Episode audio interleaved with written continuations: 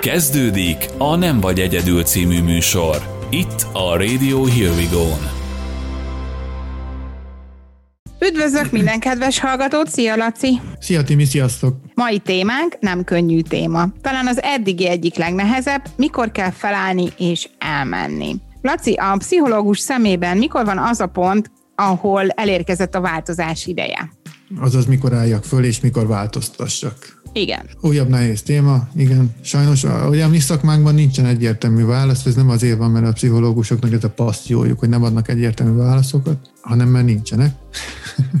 De azért megpróbálok válaszolni. Két dolog van itt ez a kérdés mögött, hogy nem vagyok elég kitartó, és túl korán állok fel, és futamodok meg, vagy pedig túlságosan is kitartó vagyok, és csak próbálkozok, és csak próbálkozok, és csak próbálkozok, csak éppen nem jövök rá, hogy nincsen értelme. Akkor most nagyon drámaian fogalmazom meg. Mondhatjuk azt is, hogy ha választ akarunk kapni erre a kérdésre, akkor azt át, átfogalmazva úgy kell feltenni, hogy hülye vagyok-e, vagy kitartó? Igen, nagyon jól megfogalmaztad, mert most ha így kisarkítjuk, kétféle embertípus van, akkor van, aki túl könnyen feladja a dolgokat, meg van a másik, aki pedig túlságosan is beleragad a dolgokba, és igazából egy, egyik sem e- egészséges, mert mind a kettő egy skálának a különböző végpontjai.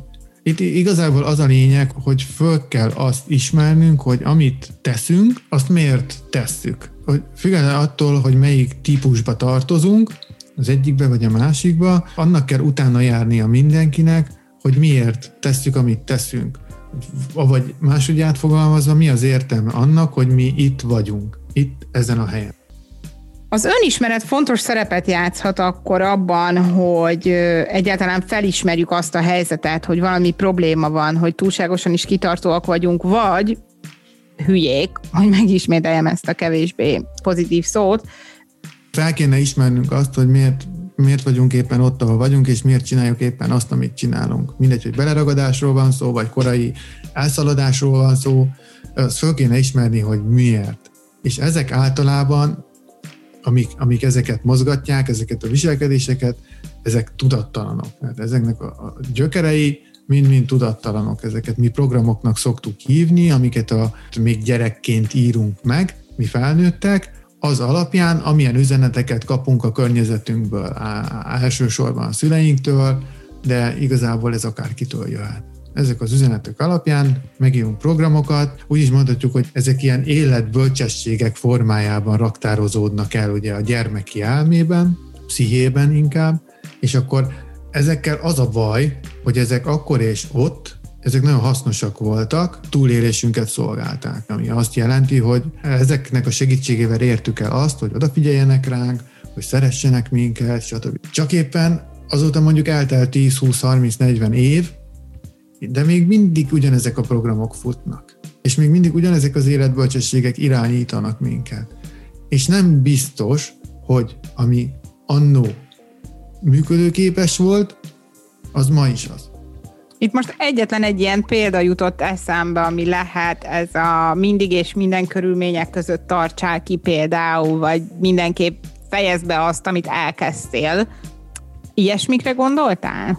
Így van, ilyesmikre gondolt. Meg vannak ilyen nagyon trükkös üzenetek is, például, hogy próbálkozz. Ez ugye csak egy szó. Csak ez például egy azért, vannak gyerekek, akiktől elvárják a szülők, hogy tegyenek meg mindent. Ez körülbelül úgy lehetne lefordítani, hogy kap egy ilyen próbálkoz parancsot. Ez azért trükkös, mert a szülő értékeli, hogy a gyerek próbálkozik, megtapsolja, megdicséri, megsimogatja, szuper ügyes a gyerek, örül a szülő, örül a gyerek, mert hogy örül a szülő, mindenki boldog. Csak éppen például ebben az utasításban nincsen benne a, a sikernek sem az engedélye, sem az elvárása, semmi. Ebből nagyon könnyen kialakulhat egy örökös próbálkozás. Tehát, hogy nem érek el sose semmit, csak próbálkozok. Ugye nagy különbség, hogy elindulok egy úton, vagy oda is érek valahova. Nem mindegy. Hogyan lehet ezeket a programokat megváltoztatni? Amikor valaki fölismeri, hogy ő a próbálkozás ördögi körébe van, és folyamatosan csak próbálkozik. Át lehet írni ezt a programot? Igen. Ugye önismeretnek hívjuk azt, amikor az ember így elkezd magába áskálni, kutakodni, és elkezd utána menni, hogy milyen ilyen különböző utasítások alapján ködik is az ő pszichéje. És akkor az a baj ezekkel a, az ősi ilyen, ilyen, ilyen programokkal, hogy nagyon jól el vannak rejtve. És az oda vezető út sem egyszerű, ez az önismereti út, mint míg a tudatból eljutunk a tudattalannak azon a szintjére, ahol ezek, az, ezek tárolva vannak. Na de az a baj, hogy ahhoz, hogy ezekhez hozzáférjünk, nem elég eljutni oda, ahol ezek vannak, hanem be is kéne jutni az ajtón. Ezek általában be vannak zárva egy ajtó mögé. Csak éppen az ajtóra ki van írva, hogy belépni tilos. Mert hogy a szülő nyilván a tekintélyét használja akkor, amikor a gyereket neveli. Szóval ez nem egy jó dolog, ettől függetlenül ez így működik. Tehát, hogy a, a tekintélyel szoktak a, legtöbben operálni, és nyilván ott van ezen az ajtón, hogy belépni tilos. Tehát már eleve az ajtóig eljutás sem volt egy egyszerű folyamat, de az, hogy ott van ezen az ajtón a felirat, hogy benne lépje ide gyerek, az meg pláne egy szinte irreálisnak tűnő feladat, hogy egy gyerek benyisson egy olyan ajtón, amin az áll, hogy ide ne nyissál be. Te követve ezt a gondolatmenetet, akkor igaziból felnőtt korban van rá először esélyünk, hogy kiavítsuk ezeket a programokat, amiket a gyerekkorunkban hozunk. Igen, fiatal felnőtt korban már lehet ezeken dolgozni, akár gyerekekkel is lehet ezeken a maguk szintjén dolgozni. Mondjuk gyerekek esetében sokkal célra vezetőbb a szülőkkel dolgozni, ott nem. megint az jutott egyből eszembe, hogy mikor a szülők elviszik a gyereket a terápiára, hogy nem feltétlenül az megy a terápiára, akinek um, szüksége van rá. Tökéletesen látod. Így van. Amikor a szülőknek azt mondja a szakember, vagy legalábbis az én tapasztalatom, hogy nem biztos, hogy a gyerekkel kéne dolgozni, viszont önöknek egy szülőkonzultációt meg tudok ajánlani, akkor nagyon gyorsan szoktak távozni. És ez nagyon szomorú, én azt gondolom. Ez nagyon szomorú, igen, mert hogy ha belegondolunk, akkor emögött van egy olyan motivum, hogy így előre tolunk valakit, hogy akkor tessék itt a frontvonal, ezt oldjad meg te, jó? Te vagy itt a probléma, itt akkor te oldjad ezt meg, és akkor mi hátra lehetünk, mi nem vagyunk problémák, mi tökéletesek vagyunk, és ez nagyon rosszul veszi ki magát. Ezt az üzenet, ez nyilván nem az a lényeg, hogy a szakembernek átjön ez az üzenet, mert a szakembert nem érdekli, hanem ez a gyereknek is átmegy ez az üzenet. Hogy őt tolják be. Hogy őt a... problémának tekintik. Igen, igen, őt szokták úgymond előre tolni, mint a, mint a háborúban annak idején az egységek, akiket előre küldenek, nyilván ők nem ők fognak hazatérni.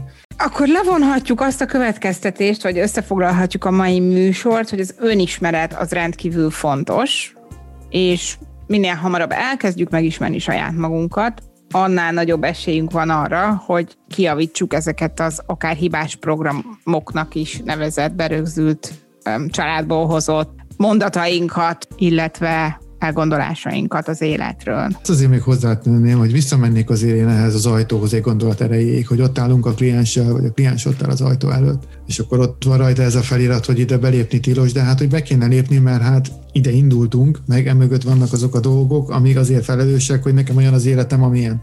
Szóval, hogy be kéne lépni, de hogy nem szabad. És ez az ellentmondás, ez egy szörnyű bűntudatba szokott kiteljesedni, amit nyilván a szülői tekintély mozgat. Még 10, 20, 30, 40, akár 50 évvel az események után. Ez valami annyira káros, szerintem mondhatom ezt, használtam ezt a szót, káros dolog, amikor valaki tekintéllyel igyekszik elérni dolgokat, nevelni, hogy még egy 30-40-50 éves embernek is bűntudata van belépni azon az ajtón. És nagyon-nagyon sok alkalom, amire egyáltalán be tud a kliens nyitni, és el tudja kezdeni megvizsgálni, hogy mi van ott. És amit közben kérdeztél, igen, kiszelektálni, esetleg átírni programokat, újakat bevinni, most már a sajátjaimat, nem, a, nem az őseimét. Ez egy rendkívül nehéz munka, és azt hiszem megállapíthatjuk, hogy valóban egy szakember segítsége megkönnyítheti a helyzetünket, illetve lehetővé teheti, hogy létrejöjjön ez a munka. És itt még egy valami eszembe jutott, és itt nagyon jól látható az is, hogy például a szeretteim